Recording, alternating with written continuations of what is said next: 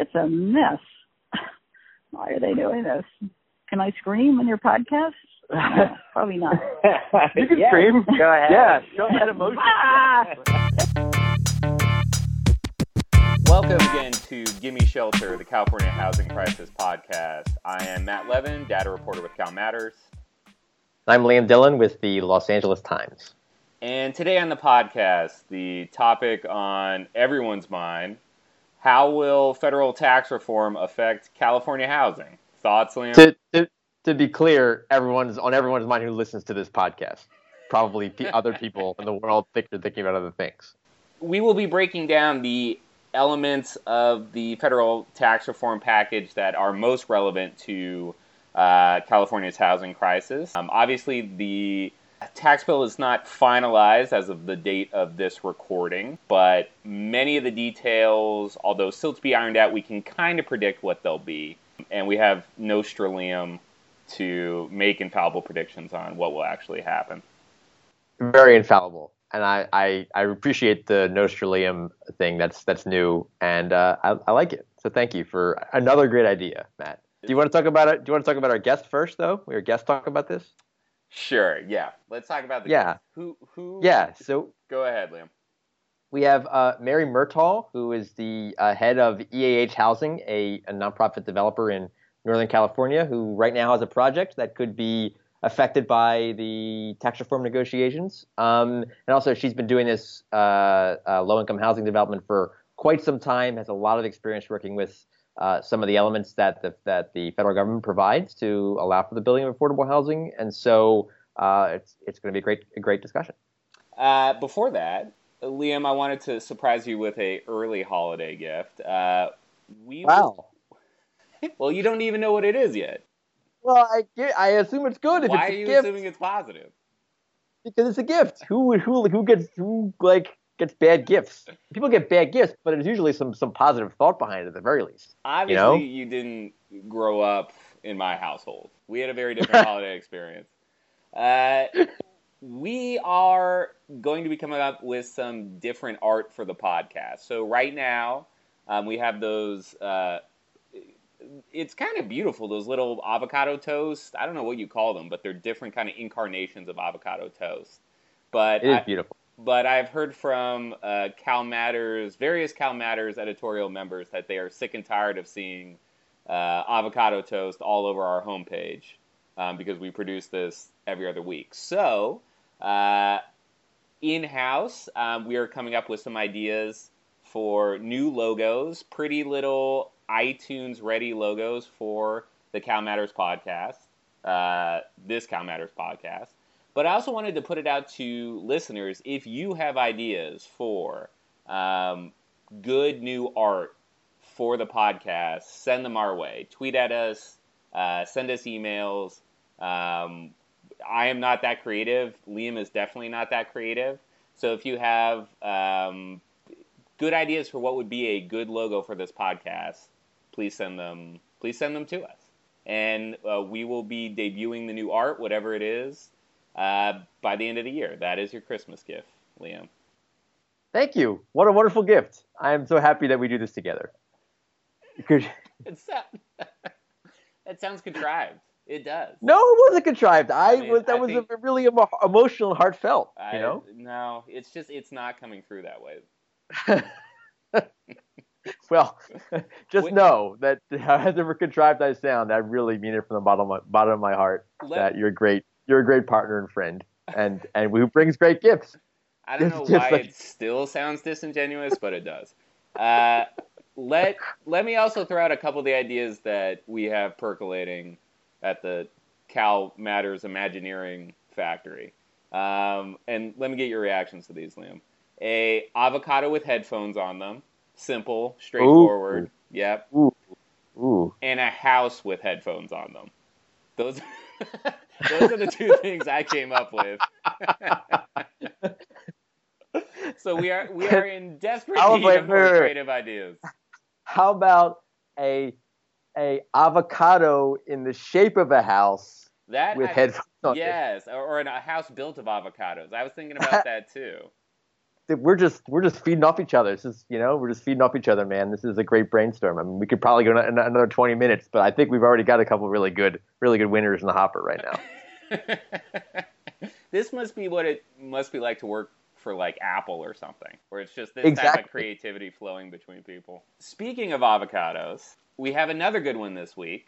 Um, something that you've written about, Liam. Uh, Yeah. Why don't you go ahead and do the honors and introduce the segment? Yeah, yeah. So we got our avocado of the week, uh, and it's about CEQA. The I will I'll say this: the California Environmental Quality Act. Probably. Do, do you remember?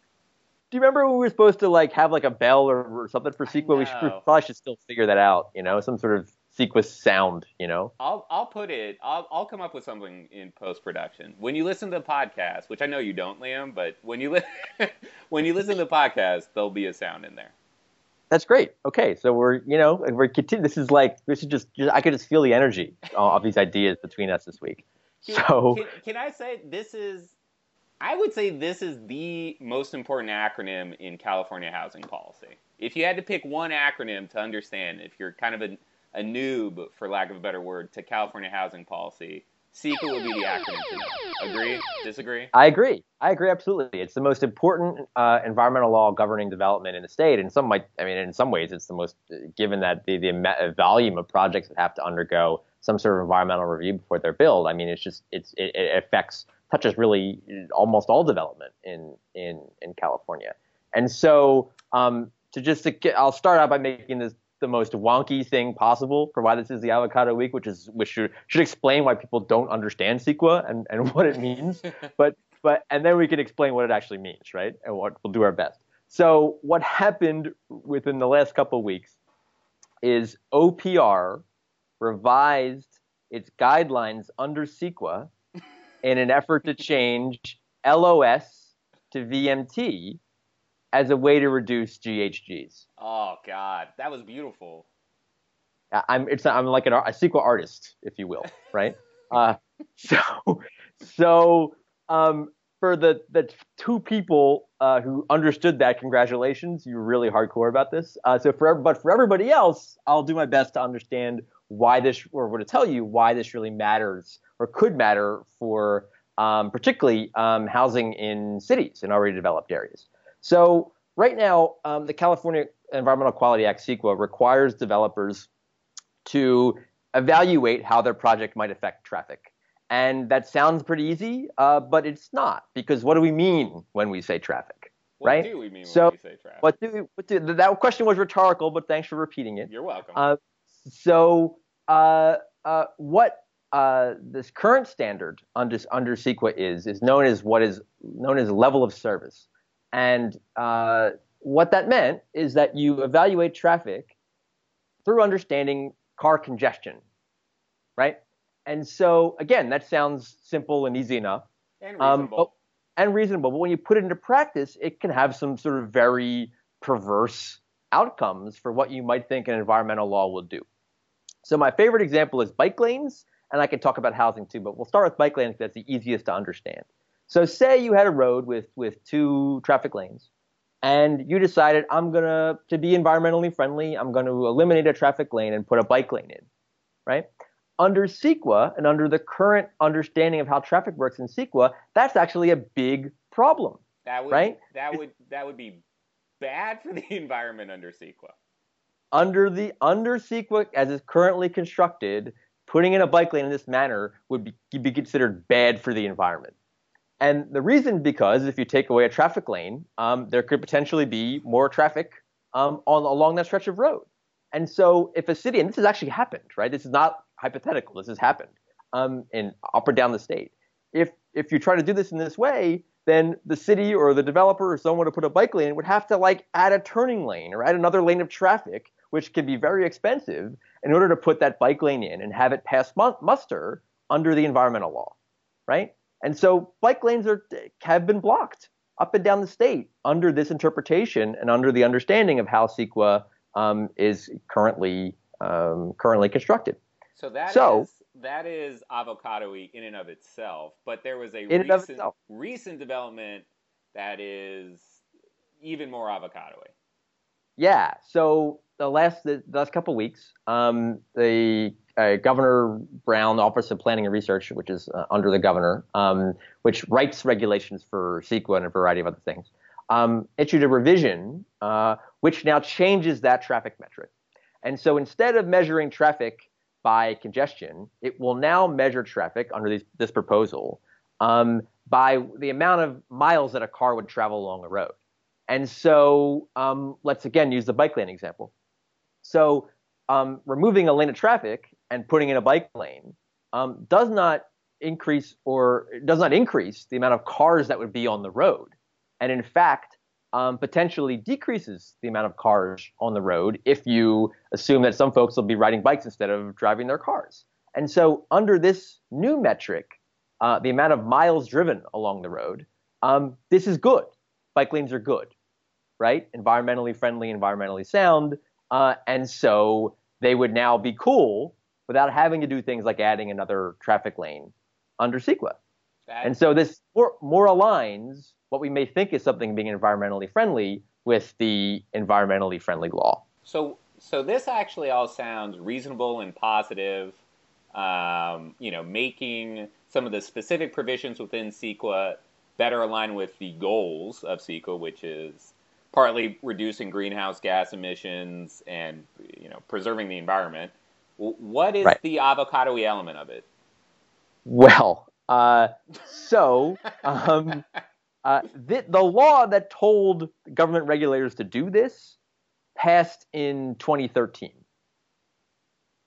and you know the funny thing is that the law had another part to it. It was to make it easier for the Sacramento Kings to build a new basketball arena in downtown Sacramento, which uh, they've been doing now. They've been playing in the arena for a year and a half, more than an NBA season. Uh, this arena's been up and people are dunking, and it's a lovely time. You and I went to a basketball game. You have a great. It's a great time to we go did. see a basketball it's, game. It's we a, did. It's a nice arena. It's a nice arena. So this happened. This happened years, year, more than a year before government regulators could write on a piece of paper this change in regulations, right? And this and is, this is just a proposed change, correct? They're not done with it. They're not done. No, this still had this. Is, this was the sort of a huge hurdle that was just passed uh, by getting out of um, the Office of Planning and Research and putting it now to the Natural Resources Agency. But this could still change, and so they're targeting sometime next year to get this all done. Um, but that, there's no guarantee, given the amount of time that's elapsed already, that this will actually occur who which groups are going to oppose these new regulations? Which specific interest so, groups will? Because this seems like something that environmental groups would support. Right. So, to, to my understanding, um, some of the pushback on this, and part of the reason why it's taken so long, is that there are, you know, planning agencies, particularly the one in southern in Southern California, uh, Southern, Calif- uh, Southern California um, Association of Governments, that has been worried about having their long, yeah, their long range transportation plan kind of already modeled out um, and how this would affect particularly highway um, projects within that, uh, you know, within that plan. And there, there was ultimately some modifications done that would um, sort of put highways in a separate category uh, from this. But basically, like they've they've done their modeling and have their projects out on, and they've gotten bonds passed to fund these things. And if they have to redo their environmental analysis that could really affect it, that could be problematic. Well plucked avocado, Liam. Oh, let me just ahead. let me just re- really quick, very very quickly. So why does it matter for housing, right? Yeah. And so, um, yeah, so that, under, would, that would be relevant. that would that that's relevant to the house podcast. So so basically, uh, imagine a sort of high density infill housing project that right now uh, w- w- would have to look at um, its effect on the roads and congestion under CEQA, right? Um, but under this new measure, they could get credit for, say, creating pedestrian paths or bike paths or sorts of things that would um, take cars off the road, whereas under the prior or the existing current version of the regulations, there's no credit for that. There's only the understanding by which this affects traffic at all. And so it may be nicer or easier to build a pedestrian path um, rather than add a, a new traffic lane next to your, particularly in center city areas, right, where there's already, um, you know, there's already a ton of existing uh, built environment. Um, you, you know, th- th- this is a way to make it easier for these projects to get built and also to make them more uh, environmentally friendly. All right, uh, now to tax reform. Do you want to take the number of the week, Liam, or should I? It's up to you. Uh, uh, why don't you do it? What, what's the number of the week, Matt? The number of the week is 880,000. And what is that? That is the loss in affordable housing units nationwide over a 10 year period that could happen um, if some of the specific provisions of the federal tax reform plan actually go into effect. That's a lot. Sounds like a lot. That is a lot. And I noticed in, that is the recurring theme. Like our back and forth around the number always ends up Yeah. in you saying that's a lot afterwards. We're going to have to pick a really small number next time that is. And then I could say that that doesn't sound like too much. You know, I could answer. I could say that instead. So let's let's kind of break down the, the state of play real quickly on Yes. the uh, on on the housing or on the uh, federal tax reform. And Yes. so um, last week, the Senate, U.S. Senate, passed its version uh, of a tax plan, which differed substantially from the uh, House version that has already been passed. And as a result, um, the two houses now, as we learned in Schoolhouse Rock, are uh, getting together to have a conference to try to iron out their details. Um, and I imagine the proponents of this hope that they won't lose enough people uh, so that they can still put forward something that could be signed into law. And so, you know, as we're talking about this, we, we can talk about the version that that sort of is the House version of this uh, or the Senate version of this. But um, I think it'd be good to start if we like just even referencing why like tax reform or tax changes, particularly changes to the corporate tax rate, matters to California housing at all because th- that's not intuitive in any way, shape, or form, Yes. right? In fact, it's kind of weird if you Yeah. think about it. So, but before that, just for a little more table setting here, um, part of the reason why certain specific tax breaks related to housing are on the table is because Republicans need to finance other tax cuts. And part of the reason they Yes. need to finance other tax cuts is the way in which they are um, attempting to pass this measure. So let, let's pretend we're in the conference committee for a second here. Um, who do you want to be, Liam? Do you want to be Mitch McConnell? You seem like a Mitch McConnell type guy. Would you like to be Mitch McConnell? You know, I just, I'm, yes, sure, yes, I'll be Mitch McConnell. it's gonna, it's gonna align everything else with that and just say yes, sure, I'll be Mitch McConnell. Um, okay, great. That means, Uh, that means you're Paul Ryan. All right. Um, Yeah. works. Uh, works for me. Um, so w- when we're when we're here and we're huddling, okay, how are we actually going to iron out the differences between these two bills? What we have to keep in mind is we can't let the deficit that the uh, congressional scorekeep- scorekeeper says uh, is going to be created by this um, by these tax cuts balloon over 1.5 trillion, right? Um, Sure.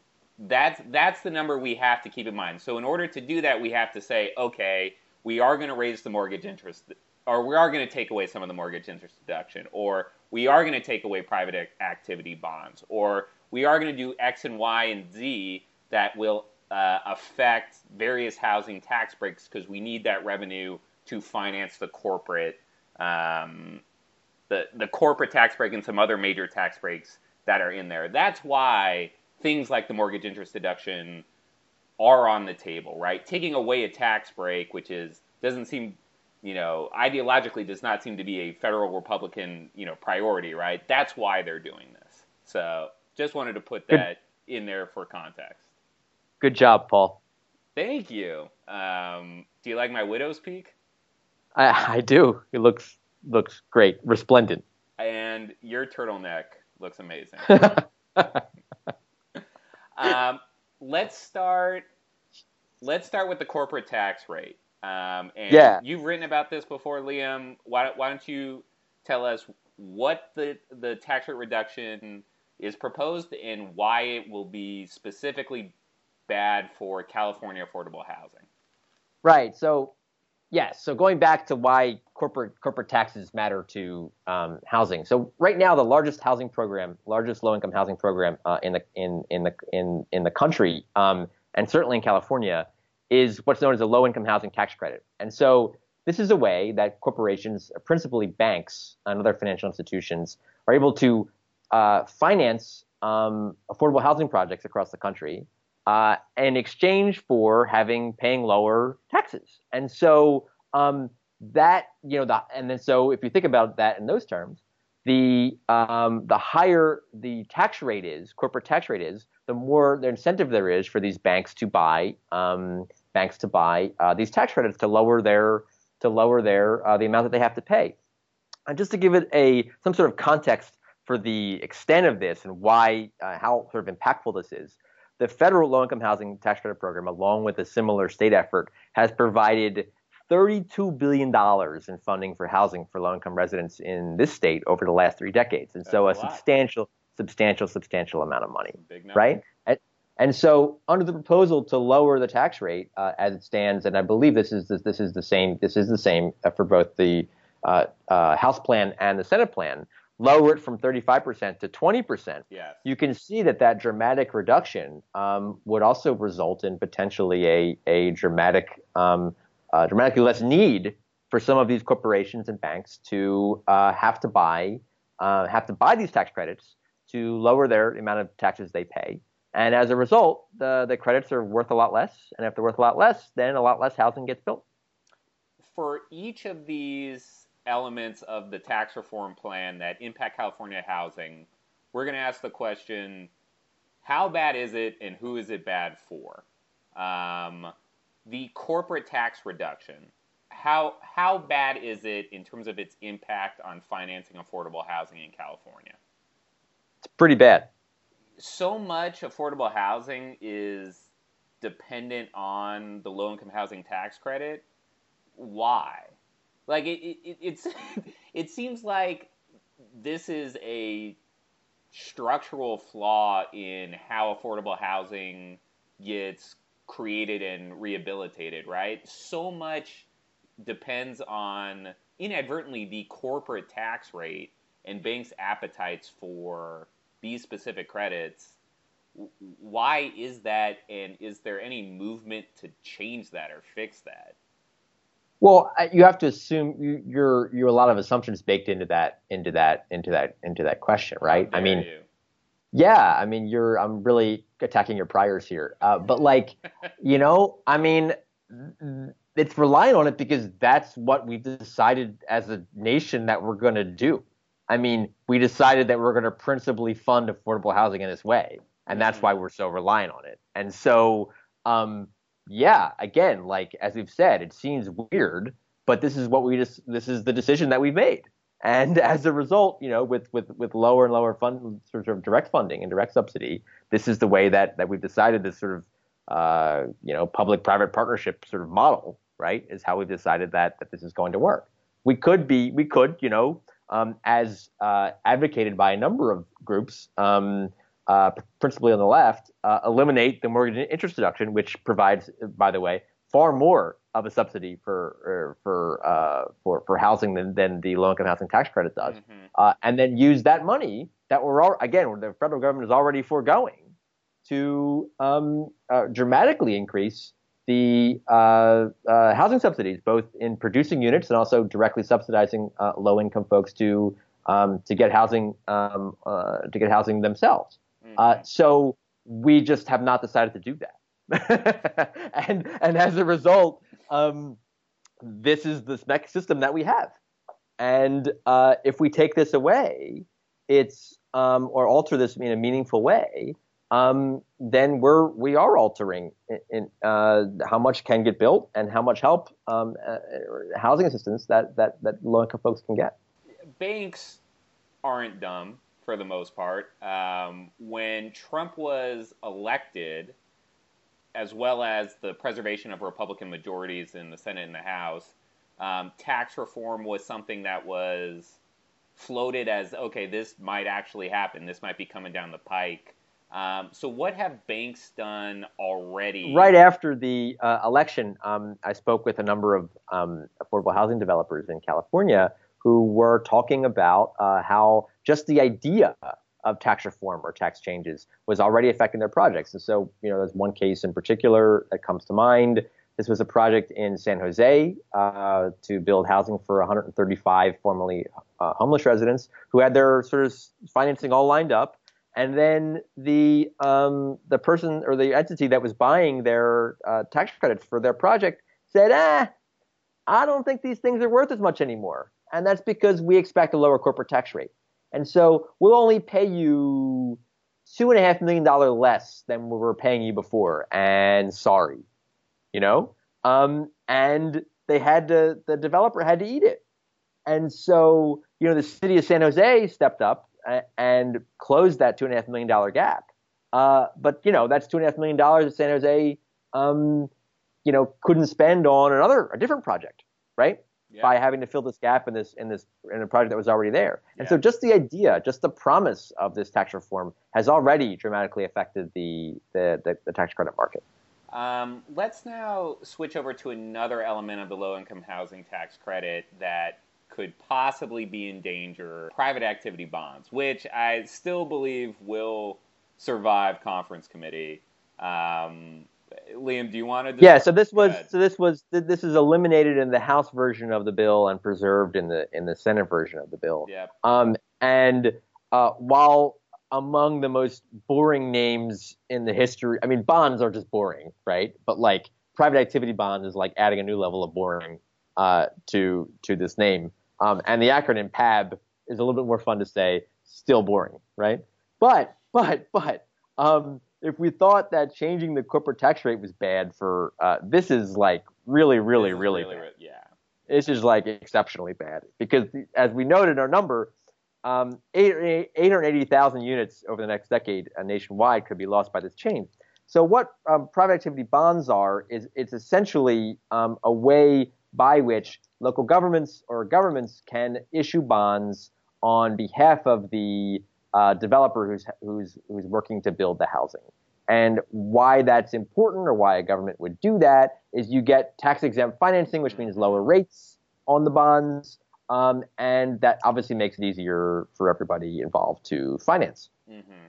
They are not only used for um, low income housing tax credit financing, they are also used for infrastructure development, for hospitals.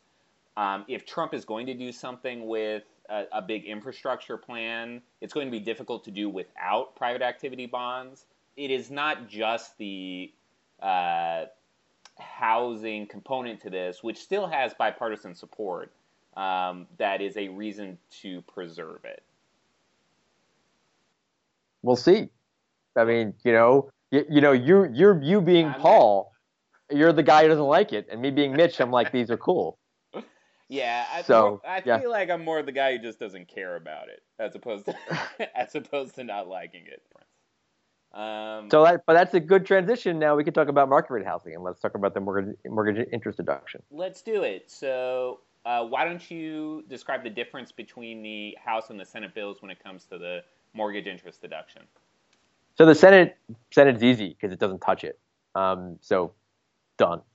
Uh, so that and and and but the House bill though, the House bill uh, does is it, it makes a big change to it. As we discussed in the podcast before, this is a bit of a third rail issue, right? Um, yes. You know, changing mortgage interest deduction is, is sort of seen as sacrosanct um, to uh, housing policy in general in the United States, and so this is a way that the people can reduce their uh, how uh, you know their tax um, uh, their tax federal tax bill by how much uh, mortgage interest they pay every year, right? And so um, under the House version of the legislation, it reduces the amount uh, you can uh, that that qualifies for this deduction from a million dollars um, to five hundred thousand dollars, and also eliminates it for uh, second homes, which is something that we tried to do in California, or there was a proposal to do so in California uh, this past year, and that went nowhere.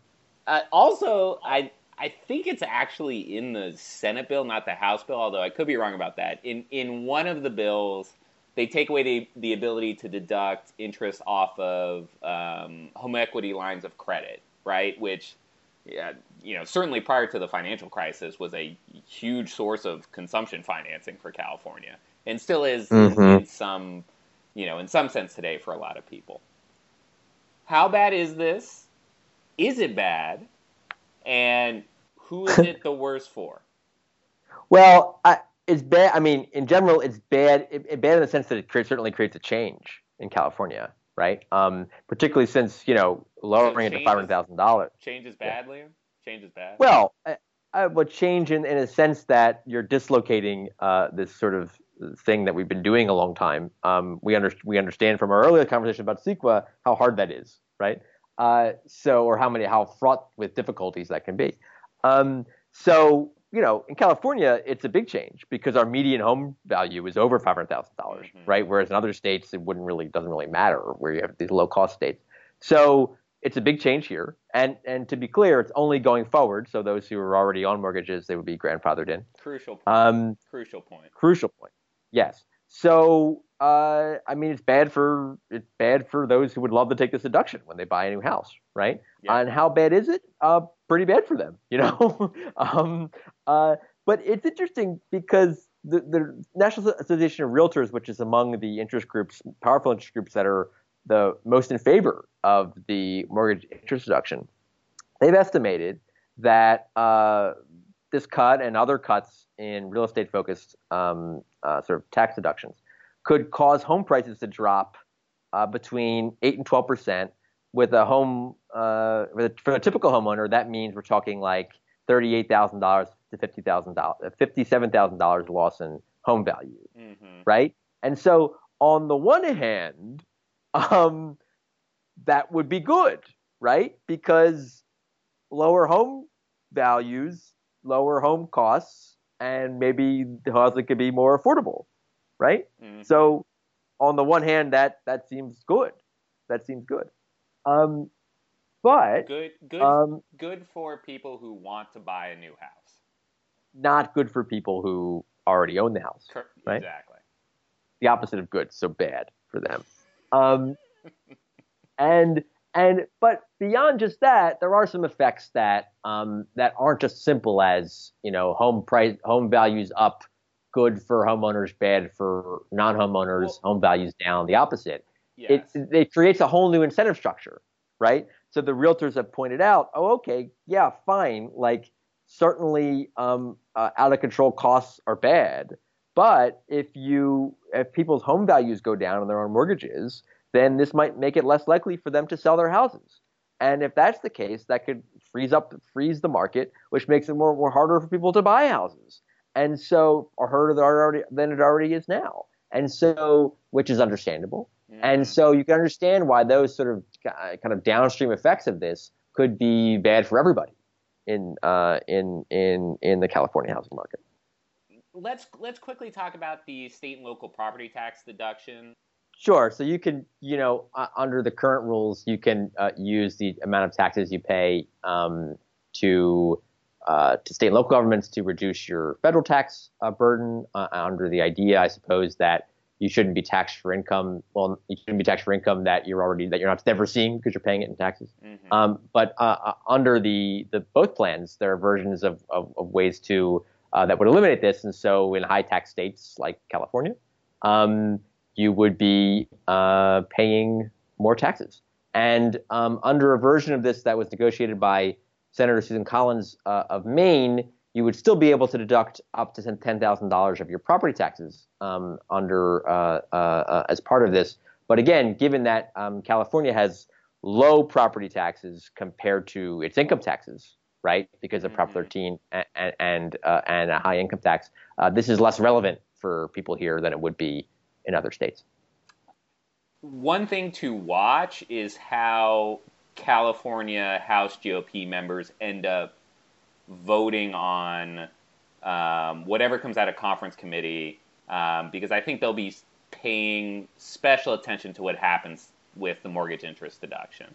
Um, there was, I want to give a shout out to um, you guys. Uh, John, is it Schleiss? I've actually spoken with him. I should know his last name. He's one of your data guys. Schleiss? Oh yeah, he's great. Schleiss, I believe. Schloiss. Um, he put out a uh, a series of maps looking at um, the percentage of new mortgages that are over five hundred thousand dollars in the congressional districts where there are um, House Republicans uh, who are kind of teeter tottering on the tax package, and in districts like uh, Dana Rohrabacher's um, and In Orange County. in Orange County. So basically, like it, it really highlights the incentives, the the voting incentive differences between your coastal Republicans and your um, Central Valley Republicans. because the right, right. the coastal California Republicans, you know, upwards of 40% and in some cases over 50% of these new mortgages are over $500,000. They're going to hear from their constituents, right?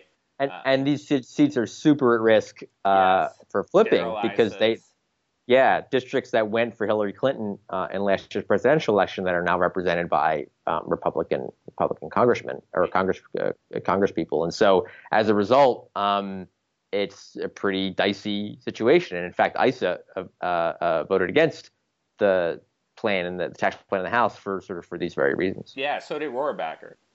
Yes. All right. Uh, now let's talk about. Let's kind of do a, a catch-all for some of the other elements in this tax reform package that could either directly or indirectly affect um, California housing. And let's start with um, artists. Let's start there.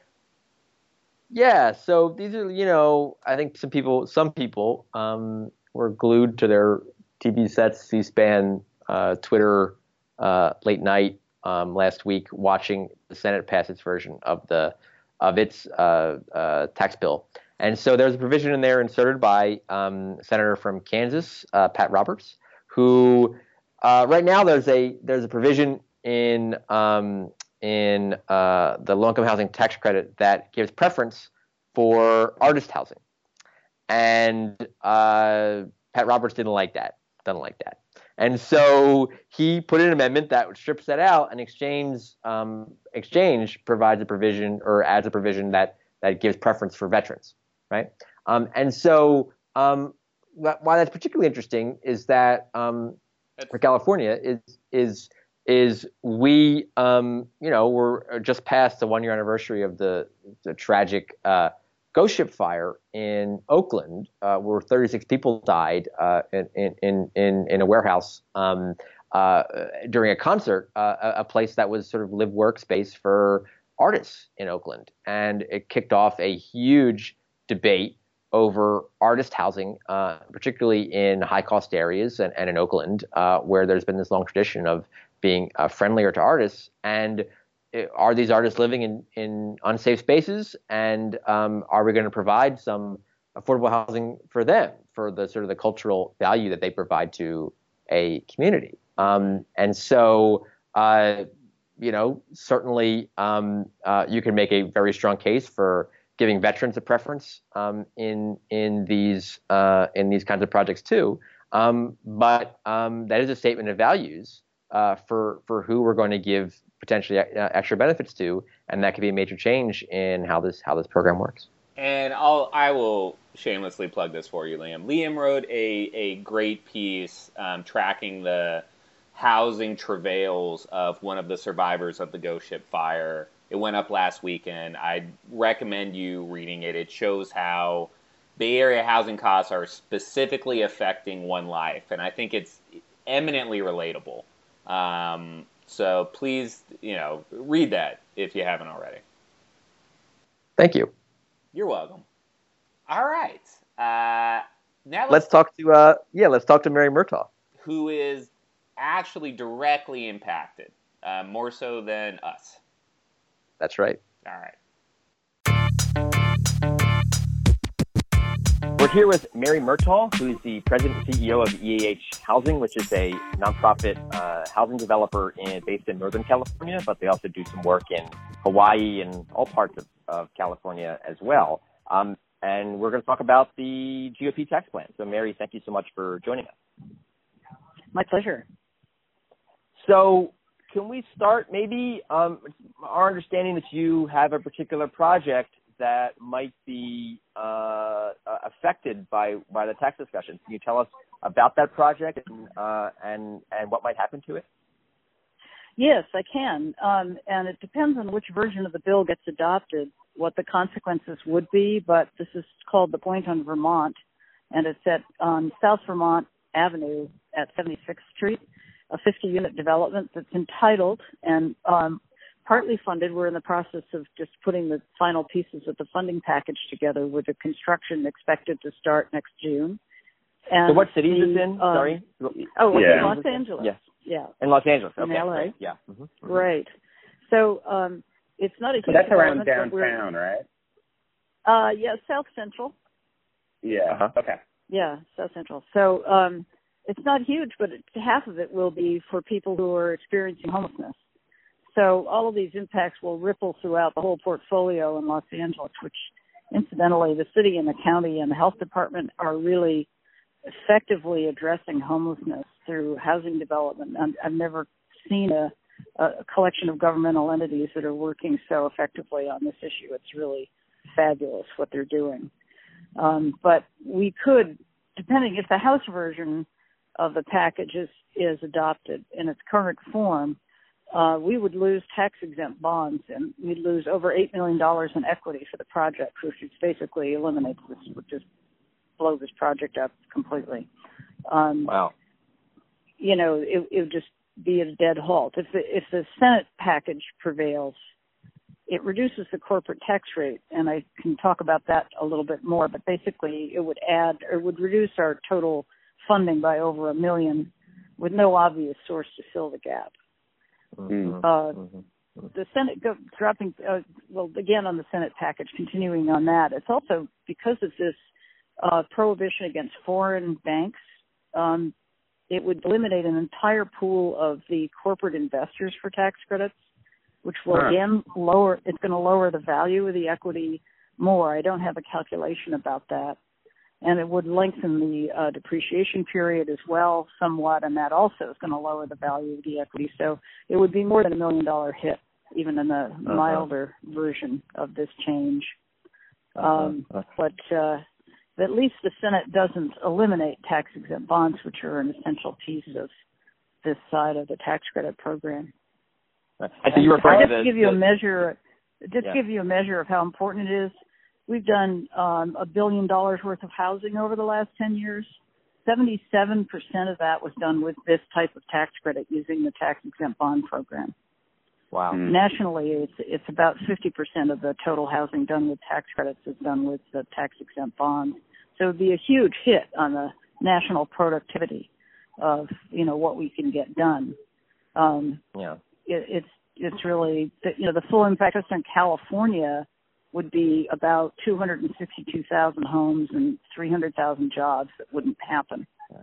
So w- one thing that's interesting, I don't think people generally understand how many sources of revenue it takes to put together an affordable housing project or a low income housing project. Can you explain for this particular project where all the where all the money's coming from to do this? It's very it's very common for affordable developers to have to layer seven or eight sources of funding together to get projects built.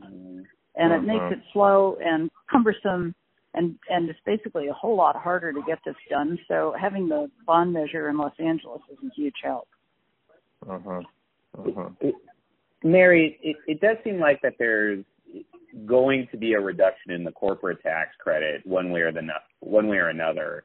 Um, projecting forward, when you look at like other projects you guys have in the pipeline, how are you kind of adjusting um, for that new reality?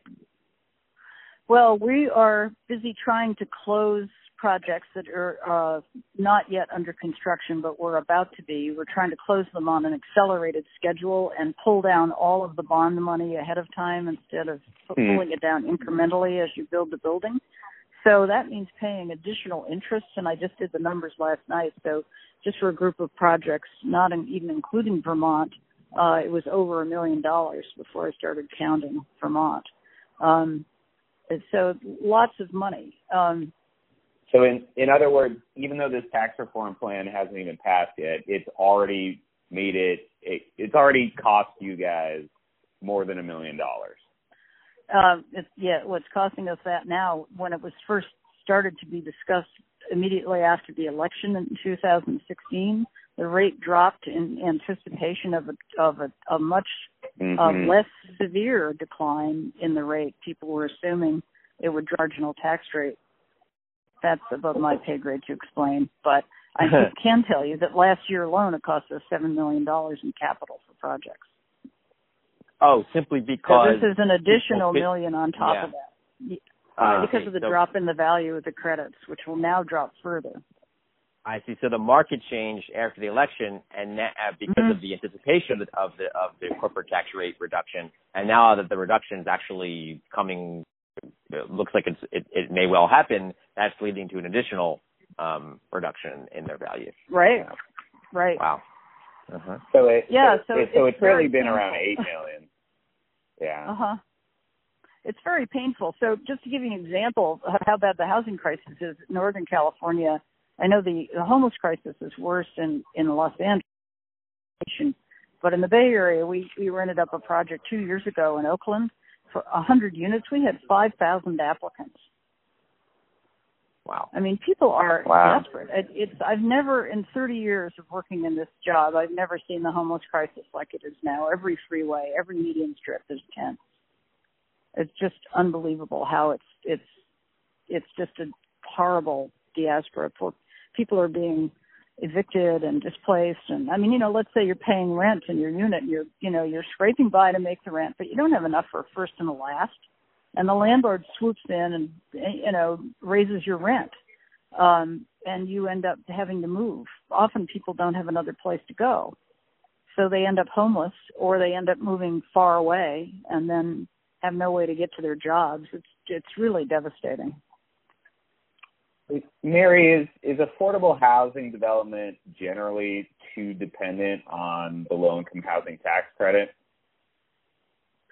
Well, it's very dependent on that because that's been the most effective program in the history of the United States in terms of creating housing, and it's been a great program. I I don't know why, um, you know, some of this may be accidental damage, but it's hard to ascribe accident to a lot of this tax bill. It just seems purposefully damaging. Um, but uh, you know, the one of the beauties of using corporate investment is it's an extremely efficient program and a lot of the oversight is done by the corporation. So the government does do oversight of everything we do. We're highly regulated and highly inspected, and all of our costs are confirmed. Course, of the year on the incomes of people who live are verified. You know, we don't take your word for it, Matt. If you wanted to move in, you'd have to give me the address of your banker, and I'd write to your banker, and I'd write to your employer, and they would verify directly to me what you're earning and what you have in the bank. And oh no! You know, by the time we get by the time we get done, we're going to know what kind of sneakers you wear and all the rest. I mean, oh. amazingly and very invasive and highly regulated. and we have uh, investors coming out and going through the files on site to make sure that they're complete and up, you know, according to Hoyle. So they spend a lot of time and money. We have room room full of auditors, you know, huddling all the time that are sent by the investors I mean, we manage uh, 9,000 units in about 100 properties, and we go through 100 audits a year. So wow, this is no lightweight, no lightweight operation. It's highly so. I mean, the, the way that the there's consequently very little loss of funding in the program, and it's very well established and well accepted. So yes, we're very dependent on it, but on the other hand, it's damn good. So we've heard when we've talked to state officials and state lawmakers um, uh, about this, uh, some concern that uh, if this tax plan were to were to pass in, in either form, it would uh, also sort of affect the downstream money that the state um, had just approved uh, or voters may approve next year um, through this through the housing package that passed the, the the legislature. This is the affordable housing bond uh, on the ballot next year and the $75 uh, real estate transaction fee that passed uh, the, the, the, legislature. Can you speak to that? Do, do you think do, do, you think that they're right that the effects of that uh, of that new state money may be blunted by um, sort of declining uh, federal investment? Well, if we're to continue to try to build housing, which we certainly need to do, then what will happen is because the federal credits will not go as far, the other funds will get drawn down faster and will be used as a higher percentage in each unit that's built. Um, beyond right. that, the actual mechanism of how that those sources might be affected, I don't know. But um, well, there's there's been bonds passed in Los Angeles and several counties in Northern California and they were all expected to build a certain number of units and what's going to happen is they're going to end up building a third less. Because the federal money's not going to be there well, to match it. yeah right. Right. Mm, it, right. it could be it could be worse than that depending on which version of the package passes. So it's a mess. Why are they doing this? Can i scream in your podcast Probably not. you can yeah, scream. Go ahead. Yeah, show that emotion. ah, making me nuts.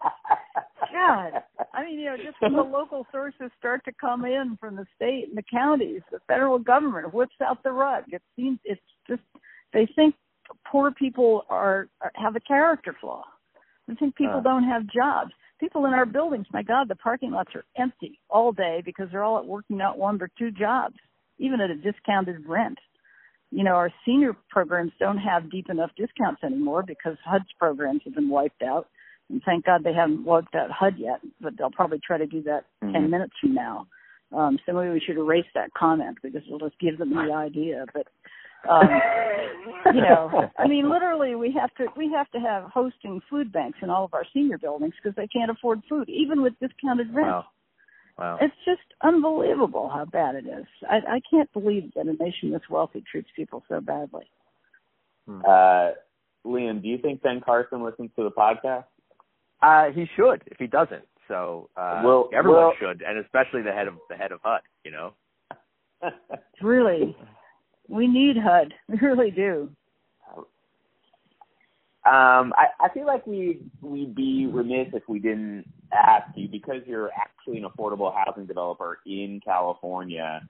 Um, what what do you think of the state housing package um, that passed earlier this year, and a lot of which is going to go into effect next year? How is it going to change kind of your day to day operation? Well, first off, it's a it's a huge first step towards finally getting housing moved up to the layer of priorities to where it needs to be. Because if you look at the just the impacts, people think it only impacts people who are lower income. It doesn't. It's affecting all of us. I mean, here I am riding on BART today because I knew it would take 45 minutes longer for me to get to San Jose if I drove. And Yeah. uh, it's uh, you know, I mean, the, the roads are impacted, the traffic is impacted. People are commuting hours and hours and hours every day to get to their jobs. And surveys of employers are showing that employers are having a very hard time attracting and retaining employees. We're an employer, we're seeing the same thing because people have to drive so darn long to get to work, to their job that they can't afford to live anywhere near it. So getting a package out of the of the state legislature and having the governor sign it was big and really um, terrific that they made that much progress. However, there's a lot more that needs to be done. It really was just the start of um, digging into this problem. And we're um, very hopeful to be able to use some of the funding that's been approved, but there needs to be a lot more. It's a thin um, amount of funds available for a very deep problem that we've been building for 30 years. it, it has is there any element to it that has con- concretely changed your business? Um, well, we were hoping that SB 35 would concretely change our business, but it turns out to be very narrowly drawn so that um, areas that have been resistant or um, just refusing to allow any affordable housing to be built, uh, we were hoping to be able to use that to um, get state approval of something that a locality would not approve. But as it Mhm. turns out, it's so narrowly drawn that it's going to be effective only for a very narrow number of sites. Uh, And uh-huh. um, but Mm. you know, it- there's if you try to build in some you know many communities around uh, the state, you can just get sued until you just want it. But basically, it's a a, uh strategy to make you go away because you can't afford to fight the lawsuit, either the time or the dollars, and and so Mhm. uh, and that's been used very effectively. So um, SB 35 was an, uh, a noble attempt to try to make CEQA be used for um, the California Qual- Environmental Quality Act is misused often to block projects. Um, you know, and it, it, it really it should be divine, designed to keep us from building refineries in a duck pond, but not to block housing that's being built. you know, in infill sites. Uh-huh. So it, it's really abused, and that was considered one way to help solve that problem. But um, perhaps we can get something stronger through, um, especially with the next governor. So I'm curious, what what do you think is going to happen? Do, what do you think? Do you think the House version is going to pass? Something closer to that? The Senate Uh, version is going to pass? What, I don't what is- know. what is- what's I'm your one of those- what's I'm your one of those people that- I'm one of those people that's thinking of calling the Prime Minister of, of Great Britain to say, "Take us back. We'll pay the tea tax. We don't care." I, I I think the whole thing is such a train wreck. It's unbelievable. I, I think hopefully the Senate bill will prevail, but you know, I have no idea what the politics are back there. They're just trying to please their their donors so they all get reelected so they can keep on making our lives hell for the another four years. I, seriously, I, you know. Tell us how you really feel, Mary. Tell us how you it, really I will. I've noticed that. Don't hold me back. It's punitive. It's purely punitive. It's really appalling. Uh, Matt, you got anything else? No, yeah, no. I, I, I mean, uh, I don't think you know the RNC is going to be uh, using any clips of this podcast for their reelection bid anytime, anytime soon. Um, but uh, no, I'm I'm out of questions. Thank you very much, Mary. My pleasure. Thank you for letting me ventilate. It makes me feel better. We really appreciate your time. Thank you. Thank, Thank you, you, Mary. Take care. Bye. Okay. Bye. Bye. Bye. Bye.